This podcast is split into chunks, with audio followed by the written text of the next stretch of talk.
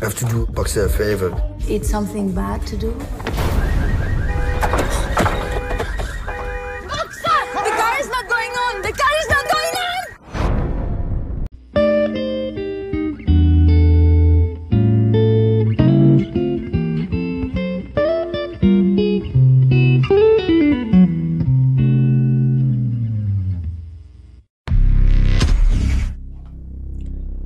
Hey, hey, hey.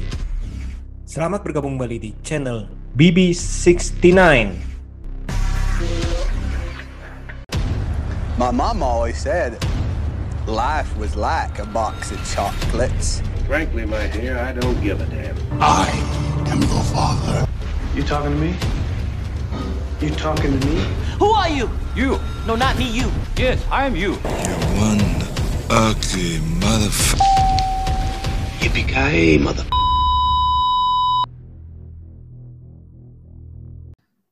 Bagaimana kabarnya teman-teman semuanya, para pendengar Podcast?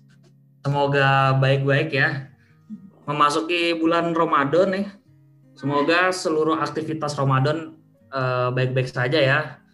Baik yang berpuasa, kemudian eh, mungkin sholat taraweh, terus baca Al-Quran, bayar zakat, makan takjil, dan lain sebagainya pokoknya ya. Walaupun memang kita nggak boleh mudik ya tahun ini ya, sama tahun kemarin corona. Oke, langsung saja ya. Pokoknya ya bulan yang penuh berkah ini semoga kita semua eh, tetap diberikan keberkahan ya.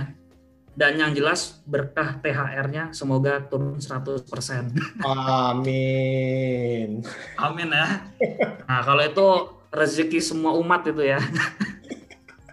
Oke. Apa nih? Eh, mungkin dari Gugus Podcast ini memiliki dua partner ya. Sahabat yang udah lama nggak ketemu ya. Yang mana eh, kesempatan kali ini kita mereview eh, film dari Jerman berjudul Victoria yang dibuat tahun 2015. Nah, dua partner gue itu siapa aja sih? Nah, yang pertama ini mungkin paling excited untuk membahas film Victoria. Kita sambut ya. Movie. Halo, watching movie. Halo Mas Gugus, halo Mas Bebe, apa kabar? Kabar baik? Baik, baik. Baik, baik. Sehat.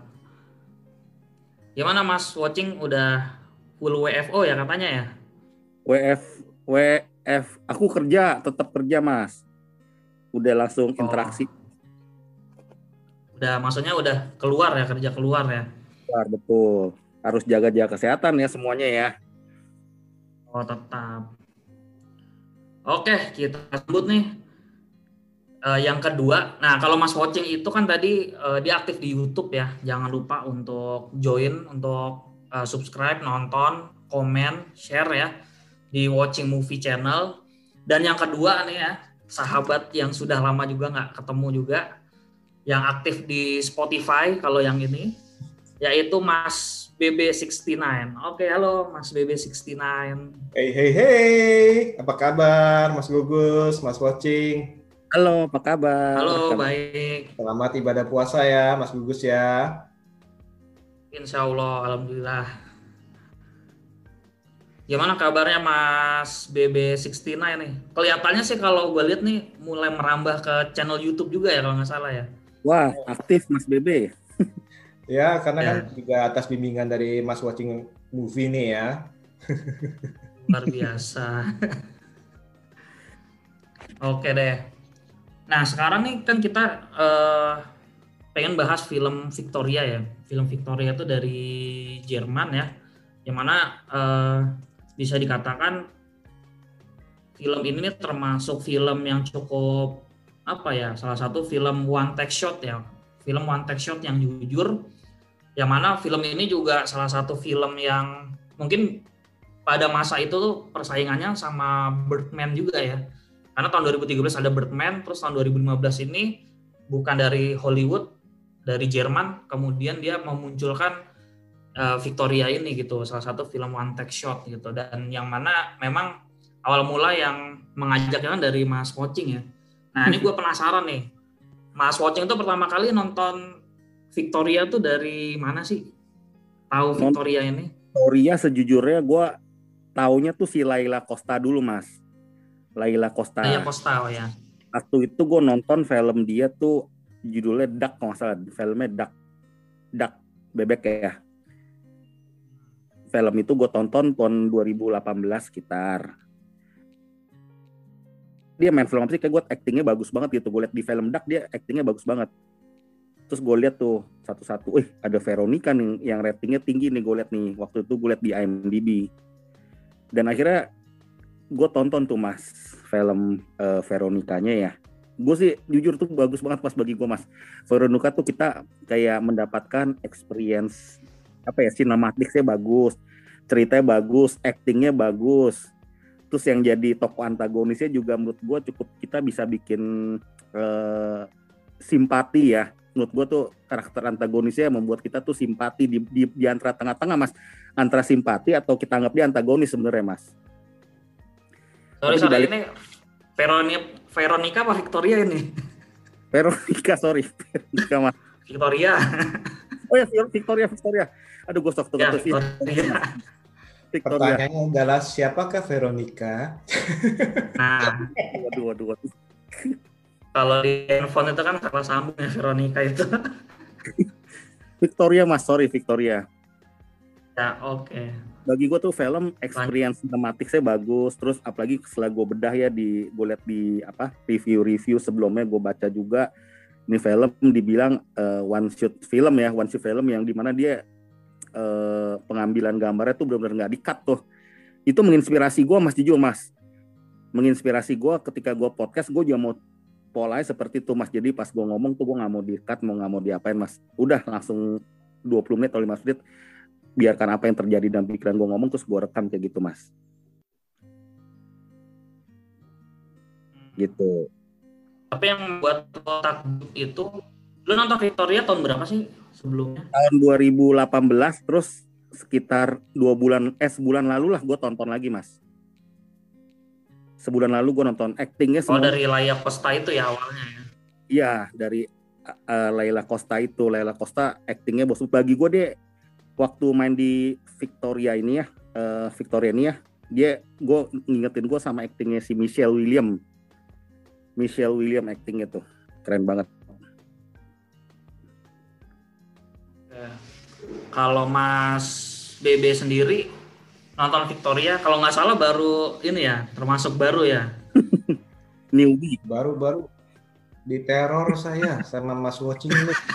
Katanya, awas kamu Nah, ini sekarang nih nonton sebagai orang yang baru nonton Victoria nih, Mas BB nih kesan uh, first impressionnya nonton Victoria tuh gimana sih?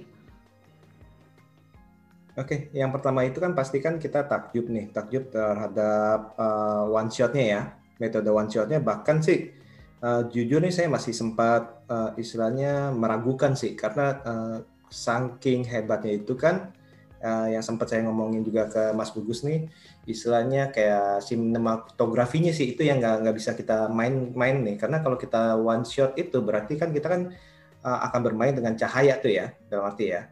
Dan nanti sedangkan di film ini, dia ini bukan hanya di satu lokasi, bukan hanya di indoor aja atau outdoor aja, tapi dia bermain di indoor outdoor tuh. Dan itu kalau kita ketahui itu kalau dengan uh, kamera uh, video atau kamera apa pun, itu pasti akan berpengaruh uh, sedikit uh, sedikit banyak ya. Dan itu menurut saya sih itu cukup hmm, takjub sih dengan tekniknya dia. Dalam arti. Walaupun dalam arti kalau dalam segi cerita kan itu kan sudah biasa ya seperti itu. Oke oke. Oke eh, sebenarnya kalau gua sendiri sih no- eh, takjubnya Victoria itu sendiri ya sebenarnya sama ya mungkin sama eh, Mas Watching atau Mas BB itu dari one take shotnya itu karena kalau kita logika logika dasarnya kan pasti kalau seandainya salah nih pasti diulang dari awal gitu kan. Jadi kayaknya harus no mistake kan. Jadi nggak boleh ada kesalahan sama sekali. Sedangkan di situ emosionalnya si Laia Costa itu kan ada yang mulai dari senang, terus kemudian sedih gitu kan. Ya berdialog berdialog panjang. Walaupun katanya sih hanya 12 halaman ya skripnya ya. Sisanya improvi- improvisasi kan. Kemudian di situ bahkan ada actionnya segala. Nah itu sesuatu yang menurut gua takjub sih. Nah ngomong-ngomong sebelum lebih jauh nih, gue pengen bedah dari uh, sisi ini ya, mungkin dari sisi uh, sinopsis ceritanya. Jadi alur ceritanya tuh Victoria tuh kayak gimana sih sebenarnya? Gitu ya. Anyway, Victoria itu sebenarnya uh, dibuat ya, disutradarai dan ditulis oleh Sebastian Skipper, yang mana uh, Sebastian Skipper untuk penulisannya juga dibantu oleh penulis-penulis lainnya juga. Dan gue tahu Sebastian Skipper Halo, halo. Halo. Sorry, sorry mati ya tadi ya. Tadi gue sampai mana? Hipnosis, hipnosis mas. Hipnosis, mau bedah hipnosis. Itu sinopsis. Oke, uh, sorry, uh, gue lanjut lagi ya. Nanti, nanti sorry nanti dikat aja. Baik, uh, lagi. Jadi sebelum kita berdiskusi lebih lanjut gue pengen bedah sosis ya proses dari film ini gimana sih gitu. Nah ngomong-ngomong film ini uh, film Victor ini uh, di sutradari uh, Sebastian dibantu oleh penulisannya oleh penulis-penulis lainnya ya satunya Olivia Nergat Holm dibintang oleh Laya Costa, Frederick Lowe, Franz Rogowski, dan lain sebagainya. Dan film ini salah satu film jadi gerbang gerbang sih gerbang gua untuk untuk melihat kualitas uh, perfilman uh, dari negara Jerman gitu. Nah, jadi kan itu film menarik itu. Jadi gua jadi lebih lebih dekat ken, uh, kenal negara Jerman, kualitas filmnya tuh kayak gimana sih dan menariknya lagi ternyata Sebastian Skipper itu pernah jadi aktor di film Ranoman yang mana film itu semacam film yang inspirasi film of Tomorrow dan lain sebagainya. Itu nah langsung aja ke uh, sinopsis cerita mungkin dari Mas Pocik boleh bercerita sedikit gimana sih alur ceritanya gimana sih? Nanti mungkin alur. Uh, ditambahkan Oke. Okay. Alur ceritanya Mas itu secara singkat aja sih dia uh, seorang wanita yang dia kayaknya kalau gue ya, dia psikologis ini dimainin nih sama sang sutradaranya nih di apa maksudnya itu ditonjolkan dari sisi psikologis dia orang yang kesepian orang yang baru tiga bulan ya bekerja di Jerman dia adalah uh, ibaratnya dia imigrasi atau bekerja uh, berasal dari Spanyol terus dia suka malam-malam tuh kayak suka suatu saat malam dia happy happy atau lagi dugem ya dia lagi dugem terus berkenalan sama sekelompok uh, remaja pria ya.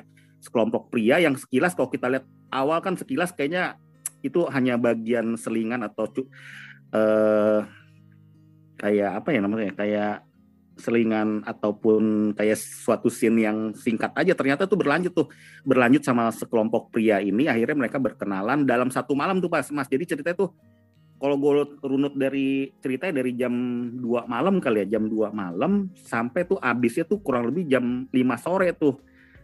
Jadi tuh nggak sampai 24 jam filmnya, seolah-olah nggak sampai 24 jam tuh mas filmnya. Yang bikin kita keren, yang bikin gue seneng sama film ini plot cerita yaitu gimana tuh caranya tuh akhirnya si cewek dari yang pertama cuma iseng-iseng berkenalan, terus uh, kenalan, terus mereka kayak uh, melakukan kayak uh, roof-roof ya kayak kayak pertemuan ketawa-ketawa di roof-roof. Tiba-tiba uh, si sekelompok pria itu berada dalam situasi itu yang mengharuskan si wanita tuh harus ikut dan akhirnya terlibat ke dalam situasi yang mereka tuh nggak sangka dalam perjalanan hidup mereka ya. Kurang lebih seperti itu sih mas. Keren banget tuh sinematografinya one take shootnya nggak ada potong-potongan semuanya langsung tuh mas. Kalau Birdman kan setahu aku masih dipotong mas.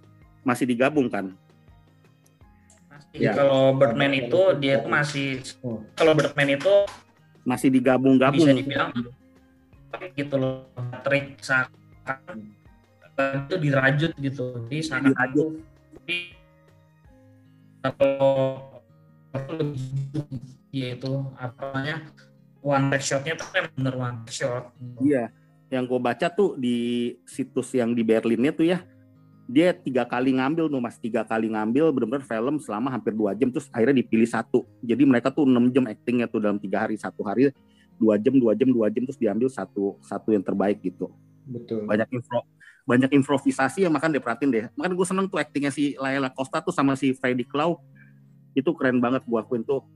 Eh, Freddy Klau kan kalau nggak salah juga dia satu aktor terbaik Jerman ya. Dia satu aktor yang diperhitungkan di Jerman tuh si Freddy Klau dan aktingnya bagus banget si Freddy Klau bener gak? Oh gue sih merasa Freddy Klau itu gue 50-50 nggak anggap dia yang menjerumuskan si Veronica nggak nganggap dia tuh yang jahat tapi dia tuh berada dalam situasi ya ya dia dia sebenarnya nggak gimana mas ya dia sebenarnya nggak jahat ya mas ya benar gak mas Mungkin Mas BB punya pendapat mengenai si Sona Sone ya. iya Sone Sone Berarti sosok Sone. Hmm, Kalau menurut gue sih si Sona ini sih sebenarnya kan nggak ada maksud uh, apa-apa dengan Victoria ya. Dalam arti emang dari awal itu mereka itu emang udah punya rencana nih uh, si Sone sama Boxer, Dinker sama satu lagi si Fus kalau nggak salah ya. Hmm. Tapi di uh, luar itu kan emang mereka berempat itu emang nggak ada nggak ada maksud buruk melibatkan si Victoria. Cuma karena salah satu krunya itu tuh mabok lah ya istilahnya ya. Jadi akhirnya itu si uh, Victoria itu ya terlibat dengan kemauan dia seperti itu sih. Uh, dan itu benar sih nah apa uh, kalau di kita lihat-lihat ini ini uh, sudah ada take-nya tiga kali ya full full take tiga kali dan pilih yang terbaik dan konon latihannya itu 100 kali. Bayangin tuh 100 kali di latihan Ya. latihannya itu kurang lebih 100 kali tuh bayangin tuh selama sama berapa lama itu mereka latihan adegan itu berulang-ulang ulang-ulang.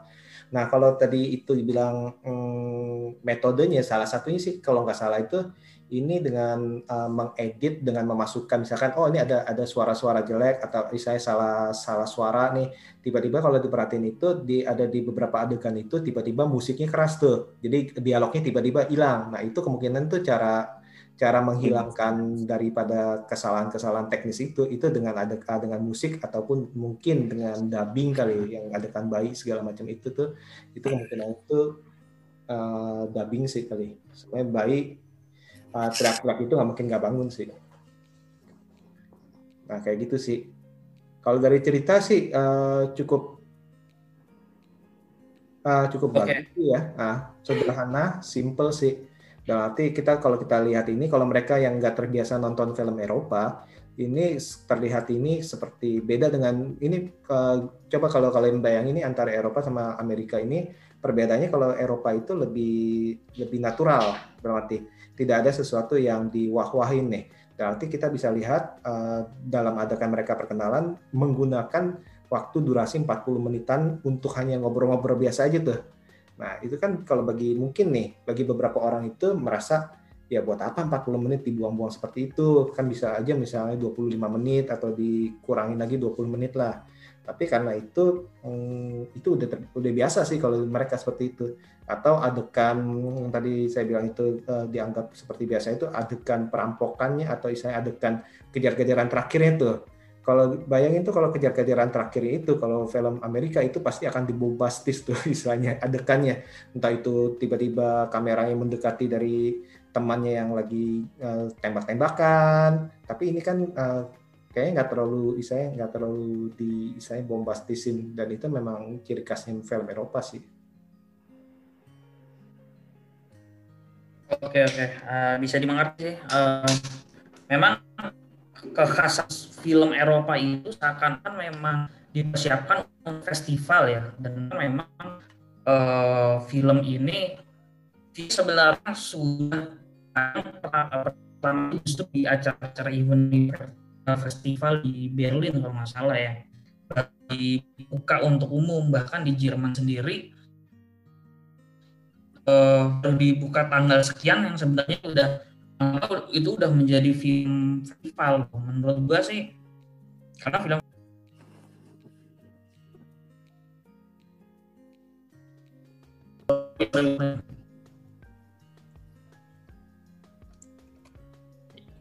eh, mungkin ya. jadi memang sih kalau kita eh, lihat film-film Eropa itu yang sudah dipersiapkan untuk festival gitu. Kalau nggak salah sih setahu gua itu film Victoria ini sebelum di disebar untuk komersil ya bahkan di Jermannya sendiri film ini udah sempat dijadikan istilahnya tuh kayak uh, show di festival gitu dan gaya film festival itu film juga slow pace gitu apa namanya kayak lebih pace dan lebih di jadi menurut film-film sih tapi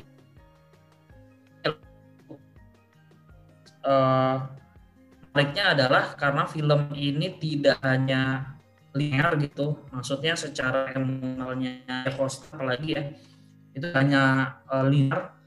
Kita tuh ini gua ini lagi. Oh kalau gua udah record ya. Oke uh, langsung aja. Tadi sampai mana tadi ya? Uh, mungkin gue ulangin lagi ya. Jadi uh, kenapa film Victoria ini uh, slow pace gitu? Karena banyak uh, apa namanya dialog-dialog yang bisa dikatakan dialog-dialog yang lama gitu pengalurannya. Karena memang film Victoria ini bisa dikatakan film festival gitu kan bahkan kalau gue sempat baca sih di Jerman sendiri walaupun itu film Jerman di Jermannya sendiri itu penayangannya lebih lebih belakang dibandingkan festival-festival gitu acara-acara festival seperti itu sih. Dan memang kan gaya penceritaan film-film festival itu kan setahu gue sih lebih slow pace kan ya seperti itu. Dan dan ya inilah Victoria gitu salah satu film yang bergaya maksudnya tuh di situ ada idealisme sendiri. Tapi di situ gua ngeliat ada kejujuran di situ di film itu. Karena tidak hanya dar der dor aja gitu. Karena di situ ada dialog-dialog dan kedalaman-kedalaman emosional. Di situ seakan-akan filmnya tuh lebih lebih jujur kali ya. Mungkin kalau pendapat Mas Watching atau Mas BB gimana nih? Mengenai film feel dari film Victoria itu sendiri? View-nya dari Mas Watching. View-nya itu yang gue seneng ya Mas ya. Awalnya gue kira nih film remaja Mas. Film ya film drama remaja Mas. Berasa gak? Sampai dia sampai dia di roof roof itu ngobrol-ngobrol tuh gue berasa itu film remaja Mas dan itu gue masih enjoy Mas. Film remaja anak muda gue pikir. Iya gak? ketawa-ketawa kenalan mungkin dalam hati gue nih yeah, ada yeah. adegan ada adegan dewasanya mungkin dalam hati gue atau gimana tapi yang pasti gue tertarik sama aktingnya semuanya itu tiba-tiba 40 menit langsung belok ya. Langsung belok ke thriller banget. Jadi tuh ibaratnya tuh belokannya yang gue keren tuh mas. Belokannya dari rasa drama drama apa ya? Drama biasa ya film drama biasa tiba belok brek langsung ke thriller ya. Menurut gue psikologisnya dapat banget gue di sini. Jadi kalau Mas Bebe bilang ini mungkin sekilas film ini umum ya, menurut gue sih nggak terlalu umum juga ya. Tema seperti ini perampokan, terus ada uh, pengejaran, kejar-kejaran kayak gitu. Menurut gue sih sesuatu hal yang cukup baru sih bagi gue sih ide cerita di plot film ini sih Mas. Tiba-tiba beloknya itu loh, pernah gak kebayang suatu film yang ceria-ceria, yang ceria tiba belok 360 derajat Mas ke film thriller ya action ya, thriller ya buat gue ya. Maksudnya belok tuh dari drama, drama percintaan gitu ya, terus ya, ke beloknya ke thriller gitu ya. Iya, belok langsung ke thriller. Bener gak nah, mas? Ini, nah, menarik nah ini menarik nih. Nah ini menarik nih, mungkin kita langsung sambung ke ini ya, studi karakter gitu ya, psikologis. Ya istilahnya karena di film ini ternyata pemain-pemainnya itu nggak linear gitu ya nggak cuman dari awal sampai terakhir konfliknya satu, actingnya yeah. satu, emosi gitu. Tapi kan yeah. lebih dia tuh punya emosi yang beragam gitu kan. Nah oke okay, sekarang gue lempar nih ke Mas BB nih kira-kira apa yang bisa kita uh, experience apa yang bisa kita dapatkan mengenai emosi dari film Victoria ini Sebenarnya sih kalau kita ngomong dari karakter, kita kan udah sebenarnya sih menurut gue sih udah kelihatan ya dalam arti kayak misalnya kayak uh, si boxer yang misalnya yang agak-agak kasar orangnya ya, yang agak-agak pemarah itu dari awal pun tuh uh, gerasak gerusuknya itu udah kelihatan tuh di di pub tuh ya, yang pas dia mau masuk tuh. Atau si Victoria, kita bisa lihat nih dia ini kesannya itu kayak orang kesepian, bahkan dalam arti kayak kalau nggak salah dia sempat nawarin uh, bartendernya untuk minum ya kalau nggak salah ya. Ini gue bayarin deh iya awal-awal ya. Bener ya? Awal-awal itu uh, dan itu kan istilahnya saking dia nggak tanda kutip ini kita ngomong deh Victoria saking dia nggak ada punya teman dia bahkan joget-joget sendirian tuh dalam arti kan. Terus ke bartender minum terus dia bahkan saking nggak ada temennya itu dia minta apa uh, minta gue bayarin deh nih tapi bartendernya enggak. Nah terus dari Victoria ini uh, menurut gue sih ini orangnya agak-agak labil ya mungkin ya karena kesepian itu. Ya sekarang ini jujur aja ya jujur ya. Dalam arti wanita mana nih uh, mau uh, bergabung dengan empat orang laki-laki nggak dikenal yang rusuh di depan itu kan agak-agak tanda kutip dalam arti rusuh di depan nih. Dalam arti rusuh mau masuk ke klub mungkin nggak punya duit segala macam nggak boleh masuk nggak boleh masuk kan katanya kan. Habis itu pas keluar juga dia ngoceh-ngoceh kan ini gue bakal beli klub ini segala macam nah ini dari sini pun kita udah tahu nih Victorio ini nih uh, saking kesepiannya ini dia akan uh, mau bergabung dengan siapa aja nih. Bahkan dia udah tahu tuh mobilnya itu uh, mobil yang pertama itu bilang oh ini mobilku nih yang duduk di atas itu. Nggak tahu itu bukan tapi dia masih tetap mau berkumpul dengan empat orang ini. Nah ini kan uh, tanda tanya nih ngapain nih uh, kalau wanita nah, dalam arti kalau wanita yang uh, atau kalau orang nih kalau orang misalnya kalau orang uh, mempunyai pikiran atau emosi yang baik itu nggak akan seperti itu. Bahkan laki-laki kita datang nih ketemu laki-laki yang lain empat orang diajak bergabung dengan rusuh gitu nggak bakal mau. Nah terus kayak misalkan karakter yang tadi gue bilang itu kalau karakter boxer mah udah dari awal itu kita udah tahu tuh dia paling kasar. Dan kita udah tahu nih ini pasti nih ya emang kasarnya itu udah uh, kisru sih kalau menurut gue sih ya. Nah kalau Sony ini menurut gue sih Sony ini kan hmm, ya istilahnya orang yang tenang ya menurut gue ya. Dan itu emang uh, aura kepemimpinannya sih ada, istilahnya dia yang yang istilahnya ya di tengah-tengah dia yang tenang kan seperti itu sih. Sedangkan kalau karakter yang lain itu yang kayak si Blinker atau yang lainnya itu sih menurut gue sih ya nggak ada nggak ada istilahnya ya seperti biasa aja sih itu sih. Jadi kalau uh, kalau dibilang karakternya itu hmm, cukup unik, itu sih menurut gue sih uh, udah ketahuan udah ketahuan sih dari awal sih emang seperti itu sih. Mungkin dari Mas Watching ya. dari Mas Watching sendiri mana nih ya. mengenai uh, studi karakter lah ya kira-kira nih dinamika karakternya seperti apa sih tadi kan Mas hmm. Bebe kan udah ya, tentang uh, ya. tokohnya ada yang labil ada yang paling kasar ya. ada yang lebih tenang gitu nah, kalau ya. dari ya, Mas dari gue ya dari gue tuh gue lihat perwakilan si Laila Costa ya perwakilan karakter si Laila Costa secara psikologis. Menurut gue nih untuk bagi para penonton yang nonton nih mas menurut gue nih bisa mengsugestikan diri mereka sendiri mas menurut gue mas.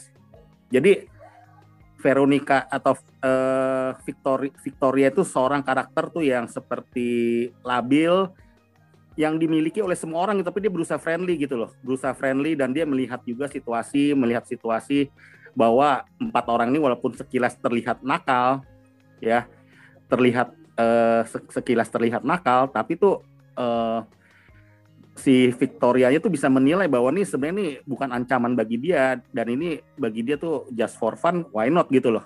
Just for fun why not istilah punya karakter si Veronica eh si Victoria. Victoria di sini lihat deh orangnya supel karakter psikologisnya juga baik dan menurut gue nih cewek idaman banget mas. Cewek kayak Victor FC Vero si Victoria ini ini cewek idaman banget untuk para lelaki yang nonton mas. Jadi kan tadi kita ngomong dari sisi Victor dari sisi si Victoria tapi kalau dari sisi lelaki karakter dia nih karakter yang bisa menerima orang apa adanya bisa eh apa yang maksudnya bisa jadi seorang friends ya buat gue friends tim teamwork yang sangat bagus. Dan dia juga nggak negatif dan orang yang jahat pun jadi nggak berniat ataupun mereka empat orang itu pun jadi nggak berniat atau respect sama si Victoria karena dia punya karakter psikologisnya bagus menurut gue nih. Jadi si Sebastian Shriver ya si direct uh, sutradara menurut gue nih bedah ataupun pilih si Laila Costa sebagai karakter Victoria nih gue bilang tepat banget. Kalau orang yang nggak pas untuk peranin si Victoria lihat di layar deh. Gaya dia bisa ketawa ketiwi dengan naturalnya bisa uh, kayaknya gimana sih cewek gimana cewek yang supel banget deh cewek supel tuh kayak gitu tuh. Dia nggak nggak jual mahal tapi juga nggak aku sih kurang setuju mas Bebe bilang yang menganggap seolah-olah Victoria itu sekelas sekilas nakal gitu loh. Atau bisa menerima cowok itu dengan begitu welcome ya. Nah, bukan menurut gue tuh dia Nah, coba coba sekarang nih kalau kalau kita bilang nih ya, uh, Hmm. uh, ini keempat pria ini nih nggak dikenal, terus abis itu di depan itu gerasak gerusuk sambil mabuk dalam arti maksudnya uh, sesupel-supelnya adalah dia itu akan uh, istilahnya say hi, terus uh, abis itu ya dia udah keluar klub, abis itu akan meninggalkan. Harusnya seperti itu dalam arti harusnya seperti itu ya uh, tapi kalau menurut saya sih seperti itu sih. Kalau bilang tadi saya nggak ngomong nakal ya, saya ngomong labil. Dua-dua hal yang berbeda. kalau menurut gue nih si Tapi Victoria galauan, kayak bisa- galauan. si Victoria tuh kayak bisa melihat tuh sebenarnya dia bukan ancaman gitu bisa melihat nih empat orang ini kenapa gitu kita berteman nggak ada salah gitu jadi dia punya karakter tuh gue berteman kayak nggak ada salahnya deh sama mereka ini selagi ini juga bagi gue mereka baik-baik aja juga senakal-nakal deh ya bagi gue tuh biasa aja deh gitu kelihatan dia bisa menilai gitu loh ini bukan sebuah ancaman gitu loh bukan sebuah yang bisa membuat dirinya tuh kayak dijerumuskan nggak kayak gitu makanya akhirnya dia mau kan akhirnya kenapa kita berlanjut ke scene yang kedua atau di pertengahan film akhirnya kenapa dia tetap mau ikut serta tuh dalam kejadian-kejadian itu? Karena dia bisa melihat empat orang ini kayak nih sebenarnya nih jalannya cuma salah gitu emang karakternya emang sekilas nakal tapi tuh dia bisa melihat bahwa nih empat orang ini sebenarnya nih eh, sebagai temen nih bisa diandalkan gitu loh. Ada perbedaan bisa diandalkan dengan melakukan sega- uh, sesuatu yang salah. Berarti uh, justru yang tadi itu empat orang ini kan tadi kan bilang dinilai empat orang ini memang awal itu tidak berniat mencelakakan daripada Victoria. Tapi Ya. uh, harusnya dari itu tuh dari awal itu uh, emang uh, kita nggak boleh just uh, the book by its cover. Tapi ternyata itu memang ujung-ujungnya mereka akan melakukan kejahatan tuh kejahatan walaupun korbannya bukan Victoria seperti itu. Terus abis itu eh, berikutnya misalkan kalau ditanya mas eh kalau gitu eh, sama aja kayak gini nih. Misalnya kita ngomong eh, Mas Gugus apa atau Mas Watching nih mempunyai teman. Temannya ini adalah orang yang loyal, orang yang baik, nggak akan mencelakai Mas Gugus atau Mas Watching. Suatu saat, eh Mas Watching, gue mau ngerampok orang nih, gue mau ngerampok bang, gue butuh nih karena gue ngutang nih. Ayo dong, tolong dong, tolong gue. Nah, sekarang saya akan bertanya pada Mas Watching atau Mas Gugus. Mas Gugus dulu deh. Apakah Mas Gugus akan ikut dalam perampokan itu? Ini teman baik loh, nggak akan mencelakai, cuma salah jalan. Nah, seperti itu. Gue ngelihat sudut pandang yang sangat seru ya, pro dan kontra mengenai si Leia Costa. Apalagi yang review laki-laki semua gitu. Jadi yang ter, apa namanya silo oleh pesonanya bercanda ya. Kalau menurut gue sih, eh, jadi men- kalau menurut gue itu kalau misalkan diajak merampok sih ya pasti gue pasti akan berpikir dua kali. Apalagi di situ gue anak anggaplah anak bawang lah gitu kan. Karena gue nggak punya temen di situ. Karena apa namanya? Karena gue nggak punya temen apalagi gue berada di negara orang gitu. Nah di sini yang menarik sih kalau gue mas Bebe itu malah lebih melihat mengenai budaya gitu apakah film Victoria ini relate dengan budaya yang ada di negara yang terlalu bebas? Itu, itu gue nggak tahu ya. Nah, itu juga karena di situ ada orang Spanyol Hmm. ke Jerman gitu. Hmm. dan ya gue nggak tahu maksudnya dinamika dinamika apa sih namanya kebudayaan ketika orang bertemu orang asing tuh kayak gimana sih? Sebenarnya gue juga agak agak bingung sih harusnya gue cari data itu dulu sih. Dan mungkin hal itu yang yang bisa jadi itu yang yang inspiring juga. pikirin nih. Uh, mungkin aja mungkin aja kita nggak tahu ya. Uh, mungkin aja apakah sudah biasa nih uh, istilahnya uh, orang-orang yang mab, istilahnya mabuk gitu istilahnya uh, dan kisru-kisru di jalanan. Maksudnya apakah itu, uh, itu memang menggambarkan uh, budaya mereka? Nah itu juga sempat kepikiran sih. Misalkan kalau memang oh ya udah misalnya uh, di di sana memang istilahnya banyak orang yang mabuk dan istilahnya mereka baik kok istilahnya. Mereka mau mau berusaha geradak geruduk apa duduk di atas mobil. Nah itu udah biasa tuh mungkin. Nah itu dia itu sempat kepikiran juga sih mas Tapi sebelum gue jawab lebih lanjut, gue penasaran nih atas jawaban Mas Watching dari pertanyaannya Mas BB tadi. Kira-kira kalau misalkan eh, ente nih Mas Pocing misalkan kalau diajak merampok walaupun itu eh, sekumpulan orang-orang yang baik. Nah, lu gimana gitu maksudnya? Ketemu loh, 40 menit itu itu eh, ceritanya kan real time. Real time itu jadi menggambarkan dari jam 4 sampai jam 6 pagi di mana saya eh, itu lagi eh, berusaha buka buka apa? Bangi baru buka ya kalau nggak salah ya. Iya. Setengah lima sampai jam 7 sih kalau nggak salah sih. Sekitar setengah lima sampai jam 7. Oke, Mas. Kalau menurut gue ya sebagai kacamata gue sih situasi gini soalnya si Victoria itu situasi akhirnya dia memutuskan ikut serta itu itu juga sebenarnya kan sekelompok empat orang itu sebenarnya nggak mau kan mau kabur kan dari yang dia diancam itu kan karena dia punya utang kan bener gak mas? Ya, dia punya Dia utang out. sama Ya. mafia Jerman gitu kan. Hmm. Itu, jadi Eh, dia bisa ngebaca Rusia. itu Itu yang ngutang satu ya ya? kayak orang muslim Yang ngutang satu ya? yang utang satu dan dia dengan Boxer. jantannya ya. dengan ya si boxer dengan jantannya dengan berjiwa besar samperin tapi kan dia sebenarnya nggak mau kan. Si Victoria lihat loh eh, maksudnya tuh ke kesungguhan si boxer sebenarnya tuh mereka nggak mau melakukan hal itu karena terpaksa. Jadi tuh si Victoria berada dalam situasi dari awal ketika di mobil kan dia nggak tahu apa-apa tapi karena dia yaudah karena buat dia kayak si Sone aja si Sone kan dia ngeliat kayak dia benar-benar melindungi si Victoria kan dari yang eh, orang Rusia tersebut kan. Jadi dia kayak saat itu dia harus memutuskan mas. Jadi di saat itu kita nggak bisa tuh ada pilihannya cuma A sama B aja saat itu. Jadi gitu mas. Pilihannya ibaratnya kita dihadapkan dalam situasi itu kita nggak bisa mikir panjang A atau B ikut atau enggak gitu. Dan si Victoria memutuskan untuk ikut. Menurut gua itu sebuah langkah yang gentle ya mas kalau dalam situasi yang itu mas ya. Dibalik itu jahat atau enggak nih Eh, kalau kita bilang itu apa? Kalau kita bilang di dalam pas waktu per- bertemu dengan mafianya, memang itu kita nggak bisa ngomong enggak sih, itu enggak. Tapi kan pas dia udah keluar dari mobil, pas eh, mobil dia keluar dari situ, itu dia sudah bisa memutuskan sebenarnya sih. Apalagi kalau temannya kan sempat apa? Sempat sempat pengen pengen pergi kan, yang satu tuh siapa Blinker apa siapa tuh, yang sampai oh tuh nggak bisa nafas nih karena saking paniknya. Nah dari Iya. situ padahal tuh eh, dia punya alasan, oh ini sih ini aja nggak mau nih, udah gue langsung pergi aja. Nah, kan harusnya kan seperti itu. Maksudnya itu sih. Tapi ya ya karena di dalam hal itu menurut gue dia berada situasi kita ibaratnya kita di mobil terus berada situasi ada kerusuhan tiba-tiba. Jadi itu mau nggak mau kita harus hadapi 100 persennya kita harus hadapi tinggal kita apakah mau atau enggak gitu loh. Kalau secara psikologis ya secara psikologis eh, studi kasus. Kita bukan dihadapkan kepada pilihan yang sebelumnya kita udah tahu gitu loh. Tapi dihadapkan pilihan yang tiba-tiba terjadi gitu yang di mana kita mungkin pilihannya cuma itu dan dia memutuskan untuk ikut dia. Menurut gue sih itu kalau dalam situasi ini ya itu adalah suatu pilihan yang gentleman menurut gue sih. Di balik itu negatif atau positif ya. Gue jadi berpikir itu gentleman atau di sisi lain labil gitu kali. menurut gue gentleman karena kita lihat di sini si Laila Costa lebih kayak sutradaranya kayak pengen menitik beratkan tuh ke sisi apa ya? Eh teamworknya gitu loh teamworknya mas.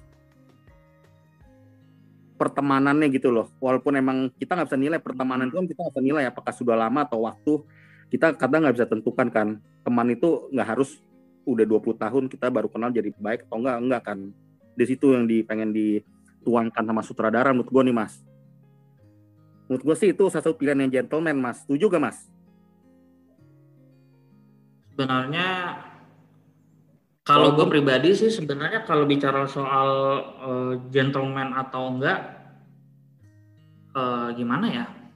Di sisi lain memang yang jelas kalau gue sendiri ya dia itu lebih ke ke baik aja sih gitu si Victoria sosok Victorianya itu sih eh, dia baik sendirian terus juga mungkin Dia- apa ya? Disebut dia kayak dia karena baik aja gitu. sisi baiknya kan dia nggak kayak tuh empat orang itu sebenarnya tuh berada dalam jalan yang salah sebenarnya mereka tuh bisa diluruskan gitu bener gak?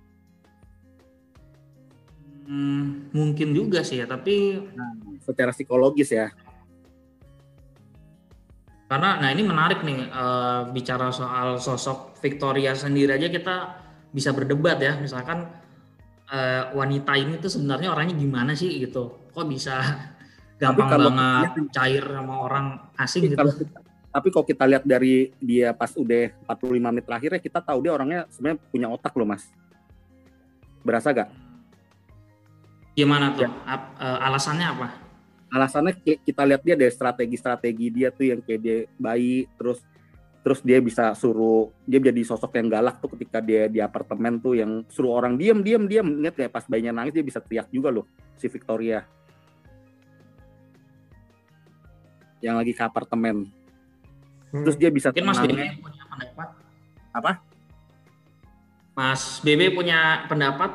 Ya, yang yang kalau yang eh, kalau kita mau ngelihat sisi baiknya sih memang istilahnya kita lihat Victoria itu kan orangnya dalam arti dalam tekanan itu eh, ada satu waktu itu dia itu bisa apa emang panik tapi bisa di lain waktu di mana dia istilahnya dalam merasa dia bisa mengontrol situasi dia akan menjadi yang lebih tenang daripada yang lain.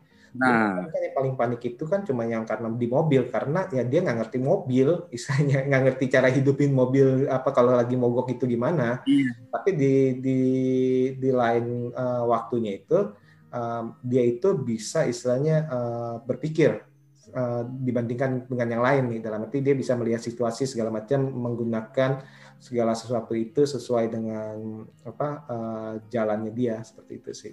Jadi Kalau yang itu saya setuju, yang itu saya setuju. Tapi menurut kalian sebenarnya film Victoria ini good ending atau bad ending? kalau menurut gua sih ini Victoria ini endingnya kalau bagi sutradara dari sisi sutradara nih mas ya itu sukses mas dari sisi sutradara tuh sukses bagi gua Nggak, maksud gua akhir ceritanya tuh bahagia atau menyedihkan sih sebenarnya? kalau dari sisi siapa nih sisi penonton atau sisi Victoria? Dari sisi Victorianya dong berarti.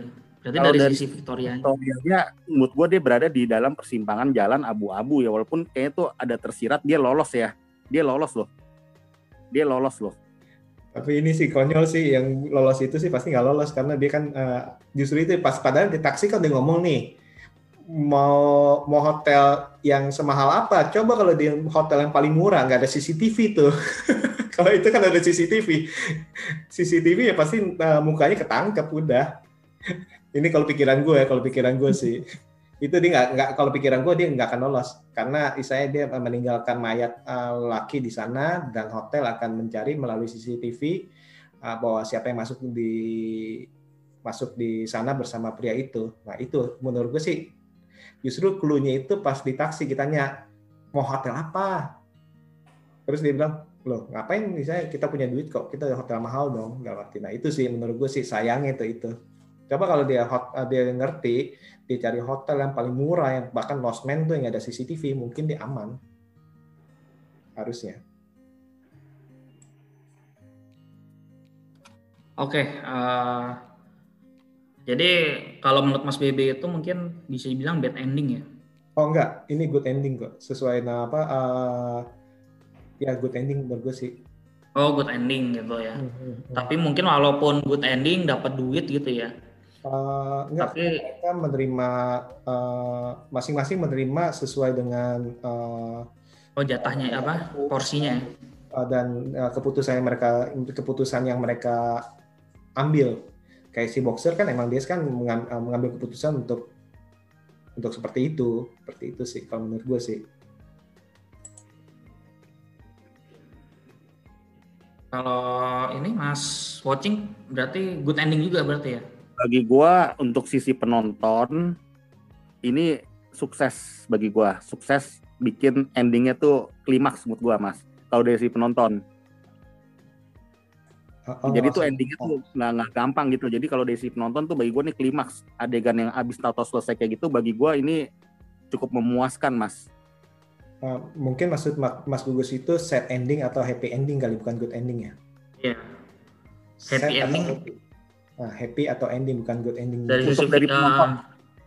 dari sisi apa dari sisi penonton. Penonton boleh, Victoria boleh deh. kalau bagi kalau bagi Victoria dia antar, menurut gue dia di perbatasan antara happy sama ending sama bad sih mas Sad ya. badnya itu yaitu dia Di sisi lain dia kehilangan ini ya iya temennya. itu itu lebih besar itu sih bad bagi dia bagi gue bad sih kalau bagi Victoria.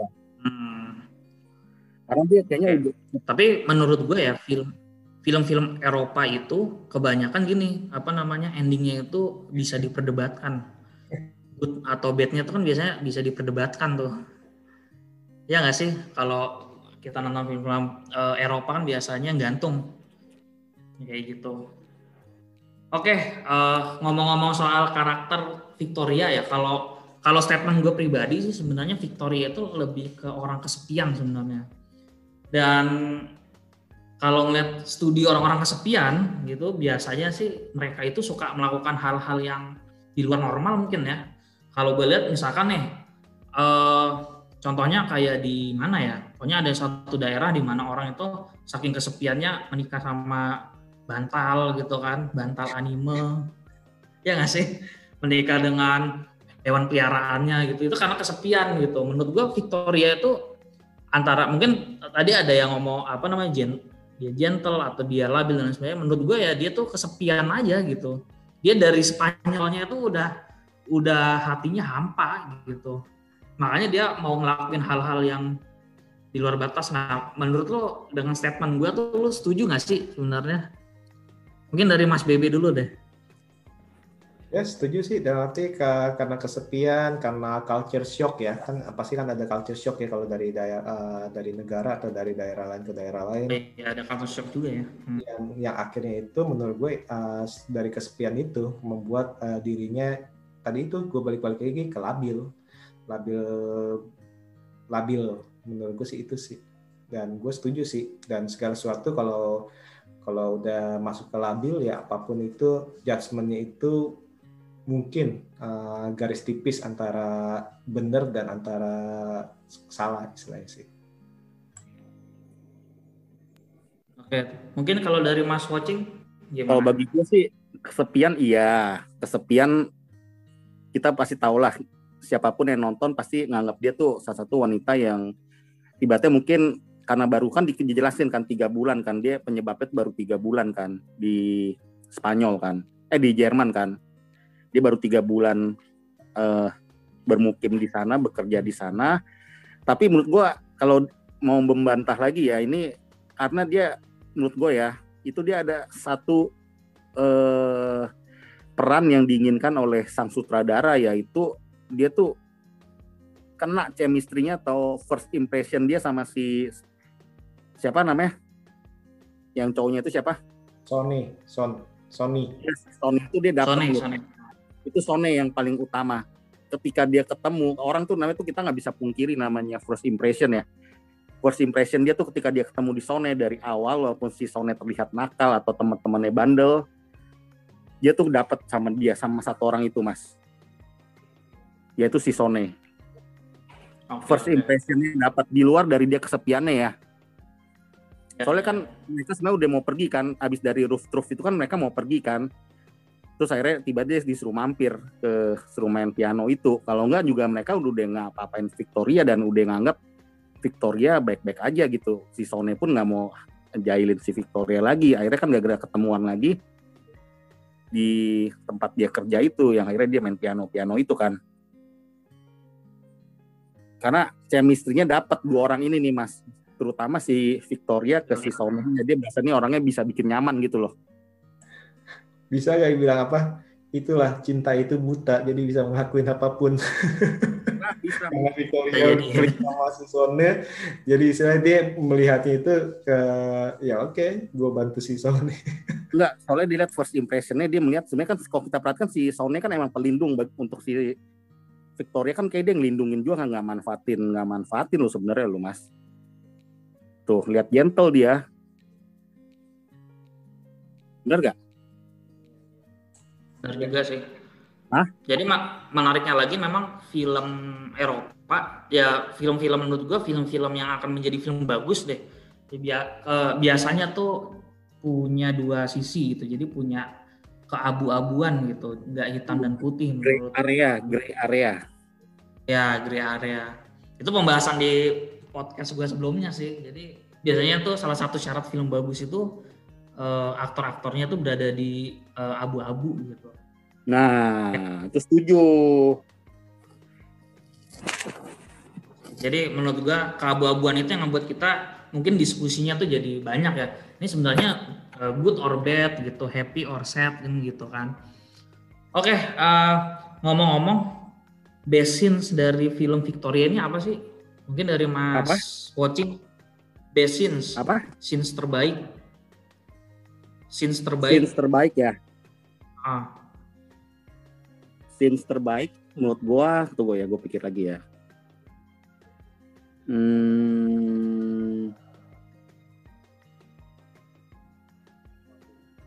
menurut gue scenes terbaik ya mas ketika dia lagi menikmati kesenangan baru mendapatkan uang mas. Waktu dia baru mendapatkan uang tuh mas. Ya waktu dia baru mendapatkan uang terus mereka tuh sempet kan lewatin ke itu kan ke ke apa ke klubnya kan. Ke klubnya tuh ke diskotiknya tuh ke diskotiknya. Iya, iya. terus mereka naik ke atas. Terus di- digambarkan mas sutradara si Victoria sampai ciuman tuh pertama kali sama si siapa sama si siapa namanya cowoknya. Sony. Tone sampai ciumannya tuh adegannya sa- termasuk gue baru lihat sekali loh. Ciuman terbalik loh. Dia digendong sama si boxer terus tiba-tiba dia ciuman lagi tiduran gitu kalau mas perhatikan dia lagi naik ke atas tuh lagi mau keluar. Tiba-tiba di iya kayak Spider-Man tapi dia lagi digendong posisi. Sama si terus tiba-tiba tiba-tiba belok lagi mas. Tiba-tiba ada polisi dia dilari-lari kan tiba-tiba ada polisi udah bututin dia mungkin ya. Buntutin dia akhirnya dia dikejar-kejar di ada situ. Menurut gue tuh eh, 360 derajat tuh mas. Belokan dari dia happy tiba kita dikasih lihat adegan yang romantis banget. Tiba-tiba langsung heboh teriak-teriak gitu dikejar-kejar polisi. Itu sih besin sih bagi gua. Oke, kalau dari Mas BB sendiri, Hmm. Scene ya. Mungkin pas yang lagi itu, pas pertama kali dia apa, uh, pas lagi baru mau mencuri sih dalam arti justru yang baru keluar dari apa, dari mafia ya. Nah, arti di situ kan di apa di dalam mobil itu kelihatan tuh mana yang takut, mana yang saya, mana yang ya pokoknya harus harus apa harus uh, lakukan, mana yang misalnya tadi Mas uh, Wajib bilang itu mana yang harus melindungi. Nah itu dari situ tuh karakter masing-masing empat tokoh itu kelihatan tuh di situ sih. Kalau itu sih menurut dari oke oke.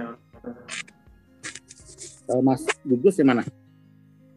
Kalau menurut gua sih waktu pas si Victorianya nangis sih, waktu pas si Sonenya ini ya, kalau nggak salah ya, gue lupa tuh sih itu. Hmm, yang kita Tapi yang jelas Victorianya tuh nangis tuh. nangis Nah itu menurut gua yang dia oh, tahu-tahu dia berasa dia ketembak di perut Oh ya ketembak itu ya. Ah, ya itulah pokoknya. Jadi ketika udah adegan berbagai macam emosi, kejar-kejaran segala, terus terakhirnya tuh nangis gitu. Menurut Hmm. gua kalau dia nggak nangis beneran itu gimana ya caranya? Misalkan kalau itu ada tim make up gitu, netesin air matanya itu gimana, kapan gitu? Gua gua ini aja sih spekulasi di pikiran gua kapan gitu kan. Kok itu bisa nangis gitu? Itu nangis beneran gak sih sebenarnya? Itu yang gue penasaran sih. dan Apalagi acting di situ ada mas dan acting dia nangis Apa? bagus loh acting dia nangisnya bagus loh si Victoria Iya, actingnya juga bagus menurut gua dan itu kan nokat kan dalam artian kan kalau logika dasar gua kan ya itu harus nangis beneran kan ya nggak sih? Eh, Justru kalau nokat itu lebih berasa emosi kali karena istilahnya eh, dia akan lebih mendalami karakternya itu selama eh, dua jam lebih ya 138 Iya. menit itu dia itu Hmm. berarti justru dia eh, larut dalam karakternya sih kalau itu sih menurut gue sih ya kecuali misalnya ayo kecuali kita ngambil itu scene per scene ayo sekarang ini scene nangis nih sekarang ayo mulai. Mungkin seperti itu. Tapi kalau justru karena justru ini karena rentetan kejadian yang dia benar-benar uh, dari awal sampai akhir tuh istilahnya runutannya karena one take nah itu mungkin emosinya dia bisa lebih dalam sih. Kalau itu kalau menurut gue sih Gus. Nah itu sih. Tapi yang jelas di sisi lain di sisi lain itu kalau gua sih yang jelas kalau semua rentetan itu takjubnya karena eh, emosinya itu berpindah-pindah gitu kan. ini semua Berpindah-pindah emosi. di sini komplit nih Tapi di sisi kenapa? di sini kita bisa tangkap semua emosi ada nih di film ini Ada ya, mulai dari happy, kemudian Mabok. nafsu gitu mungkin, Oh, romantis eh, panik, takut, kan. Nangis gitu. Semuanya semua emosi itu masuk di dalamnya tanpa cut gitu kan.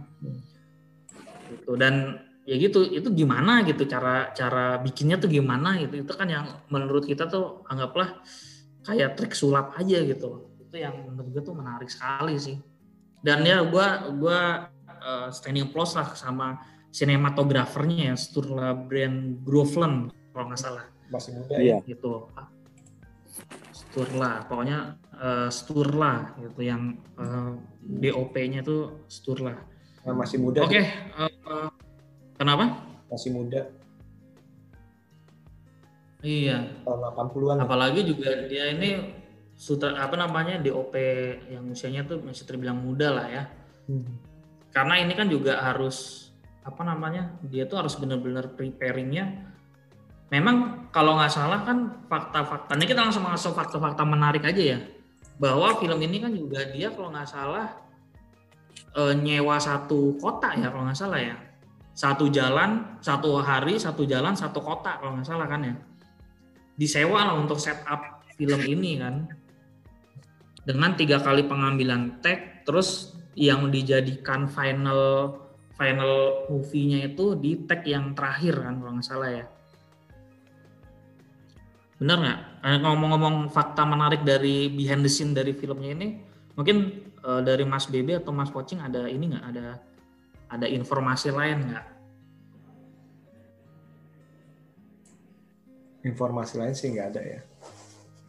Terus kalau gua kalau gua apa namanya kalau gua lihat memang ini juga salah satu film yang secara award ya, secara eh, award itu banyak ya ada AFKA, kemudian ada dari Bami Award eh, nominasi ya. Itu terus dari Berlin Berlin International Film Festival itu menye- eh, dia itu menang untuk Prize of the Guild of German Art House Cinema. Jadi sutradaranya dapat, penul kemudian penulisannya dapat gitu dan Costa pokoknya dia menang tiga piala di Berlin International Film Festival. Best aktris, back aktris, Kenapa? best aktrisnya dapat deh si Laila Costa. Best aktrisnya iya dap, eh, best aktrisnya ini eh, nomine sih sebenarnya. Hmm. Lebih ke yang menang ini sutradaranya dan eh, si siapa DOP-nya itu. Gitu. Oh iya deh Laila Costa menang bener-bener di Gaudi Awards. Nah, Jerman film ya. Eh, Jerm- kalau Berlin Berlin International Film Festival dia menang tiga piala tuh itu luar biasa sih kemudian fakta kenapa fakta si Laila Costa kan kita lihat aktingnya di sini, Mas kasih nilai berapa? Aktingnya di film ini? kalau bicara soal aktingnya si Laila stand alone sih gue Cukup pikir? 10 lah ya 10 10 ya, dari 10 lah setuju, setuju bagus gua. soalnya sih Mas Bebe, Sembilan deh, biar beda dikit. Mas Wacing Dia berapa Mas kenapa Wacing gue sedihnya kenapa dia nggak terlalu populer ya di Hollywood ya? Maksudnya di, film-film. di Hollywood ya iya iya Padahal kan aktingnya bagus loh, itu dia itu menjual loh. tapi dia. harusnya dilihat benar lagi sih tapi kalau gue lihat dari eh, perjalanan filmnya sih kayaknya belum belum ini ya dia belum ke ke E-movie, belum ke Alice.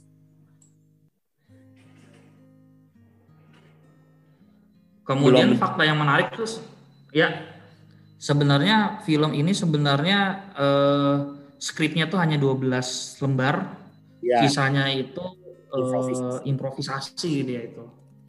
Nah, itu juga cukup menarik sih. Oh ya kalau ngomongin Laya Costa itu tahun 2020 itu dia main di series Soulmates sama Devils. Nah itu Waduh. bisa dicek. Coba dicek sendiri ya.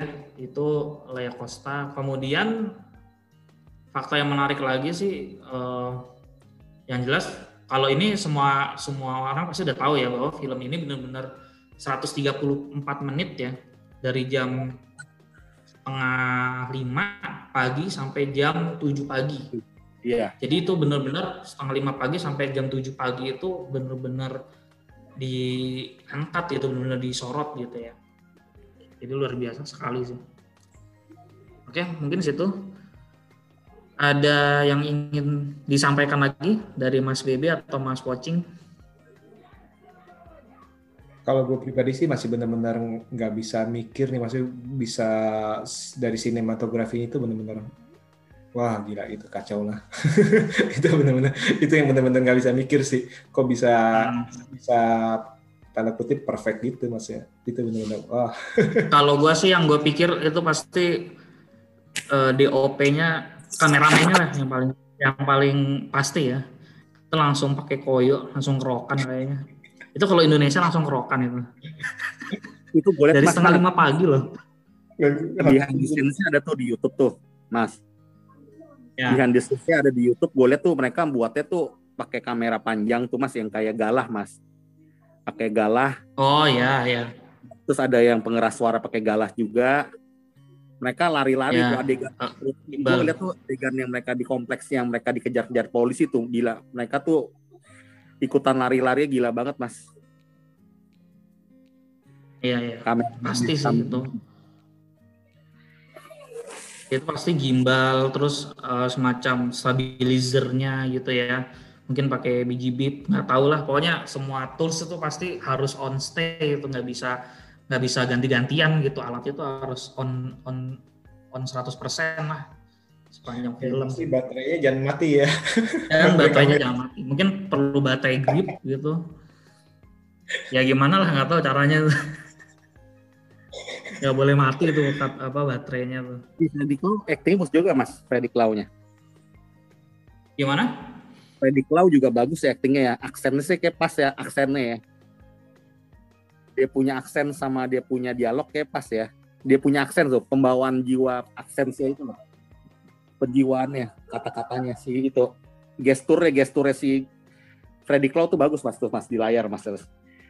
Gesturnya tuh bagus banget menurut gue si Freddy Klau. Bahasa tubuhnya. Iya bahasa tubuhnya. Bener gak? Ini Mas Gugut hang lagi. Karena gitu tahu akses lah.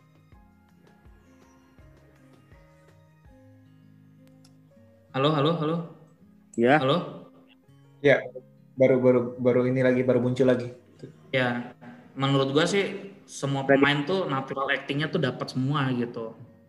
Itu sih yang jadi kalau dibilang satu dua pemain, yang jelas semuanya tuh natural gitu kayak kayak nggak acting gitu, kayak emang kejadian nyata gitu loh.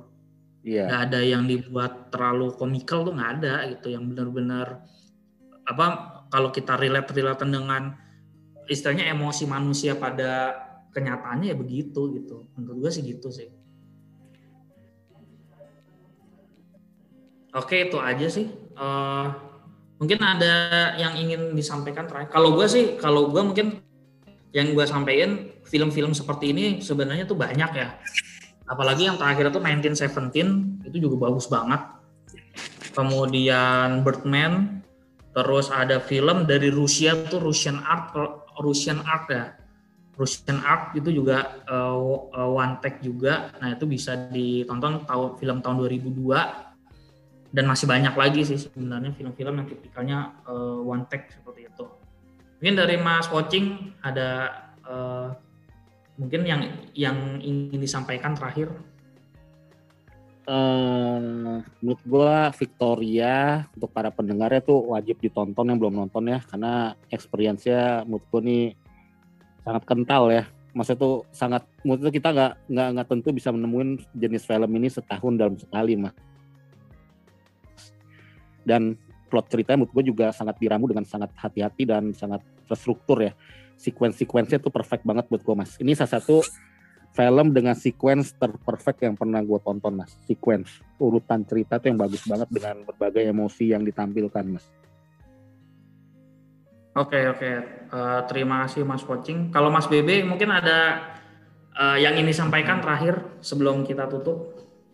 Oke, pokoknya ini merupakan salah satu film yang wajib nonton lah minimal sekali lah. Itu wajib nonton karena kita banyak uh, bisa melihat atau mempelajari dari segala segi nih di sini nih dan ini merupakan tontonan misalnya uh, mungkin nggak mainstream tapi uh, istilahnya ya sekali dalam seumur hidup wajib lah wajib nonton itu Skor berapa Oke, mas? eh, Berapa mas? ya Skor mas BB berapa mas untuk keseluruhan film ini? Pasti nggak 10 10. nggak nggak 10 dari 10 Berapa? antara 7 ke 8 karena dalam arti uh, menurut menurut saya itu ceritanya itu Nggak original. nggak ya biasa lah dalam arti. Seperti itu sih. Yang yang menjadi sorotan terpenting tadi itu teknisnya sih. Dalam selain dari acting ya teknisnya itu sih. Seperti itu. Jadi Mas Bocing sendiri 7,5 skornya kasih skor berapa? 10 9 dari 10 kalau gua. Luar biasa. kalau Mas Gugus 12 Mas Gus berapa? Out of the box dong. Gue ya mungkin 8 setengah lah per 10 lah ya. Gitu. Tapi yang Karena kita tanya, harus bandingin sama Russian Ark juga. Kenapa? kalau aku tanya film-filmnya dengan plot cerita seperti ini bisa gak sebutin satu atau dua mas yang film Hollywood mas yang punya jalan cerita seperti ini mas hampir nggak ada kan mas maksudnya tuh kenalan orang di jalan terus konfliknya seperti ada gak mas Sebenarnya sih kalau pasangan-pasangan itu sih kayak Bonnie and Clyde itu kan eh, itu kan pasangan-pasangan eh, pasangan-pasangan perampokan kejahatan juga sih atau lain-lain sih seperti itu sih.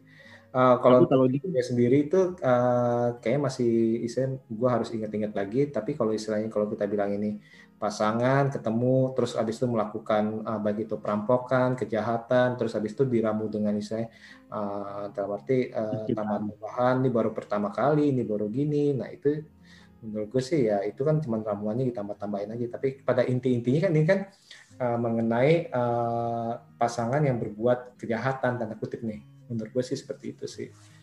Tapi ditampilkan si Laila Costanya tuh adalah sosok yang apa ya yang polos yang polos tapi cukup smart gitu loh dia di apalagi di, di ending endingnya kan dia ditampilkan dia seorang wanita yang tangguh dan bisa membuat suatu keputusan keputusan penting gimana nih Mas Gugu? Hmm. Ya seperti itu sih kalau menurut gue sih eh, ya seperti bilang si Quentin Tarantino nggak ada jarang sekali atau bahkan nggak ada film yang isa yang original sih. Semuanya pasti ada tambelan-tambelan dari film-film lain sih. Dan itu bukan mencuri bagi dia. Dan memang benar dalam arti. Kalau misalkan kalau kalau ditanya ini yang plak plak plak sama ya semua film kalau misalnya dibilang plak plak sama pasti ya kacau sih. Gitu yang melihat kesamaan Kalau- itu mas? Kenapa? Mood mas gugus film apa mas yang mirip-mirip ini mas Kalau menurut gue sih kalau format hash movie dalam apa namanya cerita plot cerita. dalam da- iya misalnya kalau kalau ini kan salah satu big tema thrillernya itu kan haze movie kan yang di mana orang merampok sa- satu untuk eh, tujuan ke satunya lagi gitu itu menurut gua untuk plot yang seperti itu banyak lah gitu maksud gua ada lah misalnya kayak contoh Ocean Eleven atau mungkin Italian Job tapi kalau kalau apa sih pengkarakteran Nah, seperti ini mungkin ada. mungkin baru lah ya mungkin baru. Baru. Pembaruannya tuh. Tapi kalau gue kenapa gue ngasih delapan setengah itu gue lebih ke bertanya sih. 2,5 nya tuh gue bertanya tentang kenapa Satu seorang wanita itu seorang wanitanya itu kok apa namanya bisa begitu mudah cair gitu sama orang asing bahkan dia tuh sampai menangisi orang asing gitu. Maksudnya orang yang baru kenal itu sih itu yang kepikiran ke gue sih apakah Gue- itu karena kita ada gap culture di situ atau atau apa namanya atau memang di situ menjadi suatu plot hole. Itu yang itu yang masih jadi pertanyaan gua sih sebenarnya. Makanya gua kasih nilai apanya delapan setengah gitu. Cinta itu buta Gus yang tadi gue bilang. Nah masalahnya cinta itu buta tapi ini hitungan menit gitu loh. Itu Enggak, menurut mas. gua gua nggak bilang jelek loh tapi gua lebih ke bertanya aja sih. Mas, ini kalau kata kalau Spy bilang kan love is blind ya, love is blind.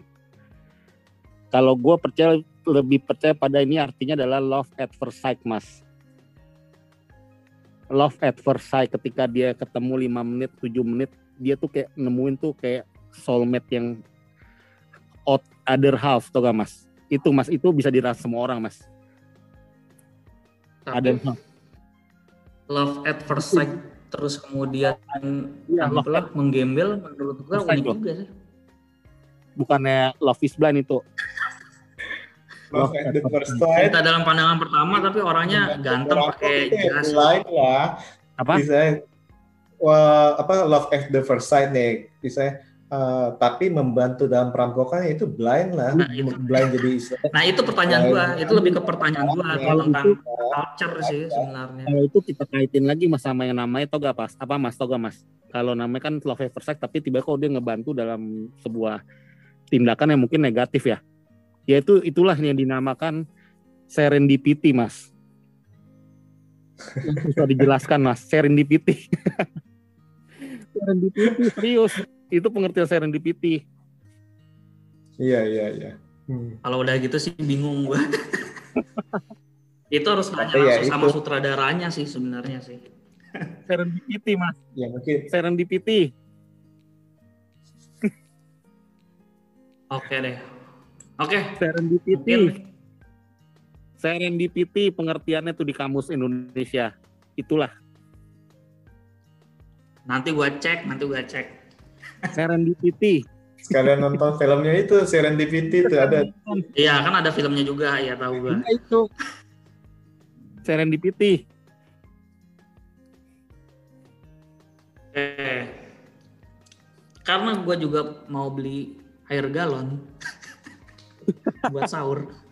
buat bunyi ini nih theme songnya. Gue jadi inget air galon gue habis loh. Anyway, mungkin kita sudahi dulu podcast kita ya. Nanti kita lanjut eh, kapan-kapan lah ya. Nanti kalau eh, kita nanti bisa bahas film yang lain karena menurut gue juga udah banyak banget yang dibahas Coba. ya. Mas, mas, kasih satu radar film mas. Langsung aja terlintas di pikiran apa yang mau dibahas. Radar film, satu aja judul. Film yang pengen dibahas itu yang lu bilang kemarin sih, gue pengen bahas tuh. Nobody. Eh, Nobody, Nobody. Pengen nggak mas, Bebe? Itu itu menarik loh, nobody. Nobody. Oke, Boleh. gitu ya. Eh, mungkin gue akan iklankan ya. Jangan lupa untuk mendengarkan YouTube Watching Movie, eh melihat ya, menonton YouTube Watching Movie dan BB69 ya. Tinggal di searching aja Watching Movie Channel atau BB69 Channel gitu. Kemudian kalau Mas BB itu juga ada di Spotify juga, jadi juga bisa dicek. Silahkan untuk eh, didengarkan aja. Baik, eh, terima kasih ya Mas Watching dan Mas BB Untuk Mas Terima Wati, kasih udah yang baru. menemani malam-malam untuk membahas Victoria dan Laila Costa ya. Baik, terima kasih. Eh, ya gitu deh, bye bye. See you. Jargonnya mana nih, Mas Woci? Oh, iya, jargonnya. Mas Bebe. Hasta la vista, baby. See you.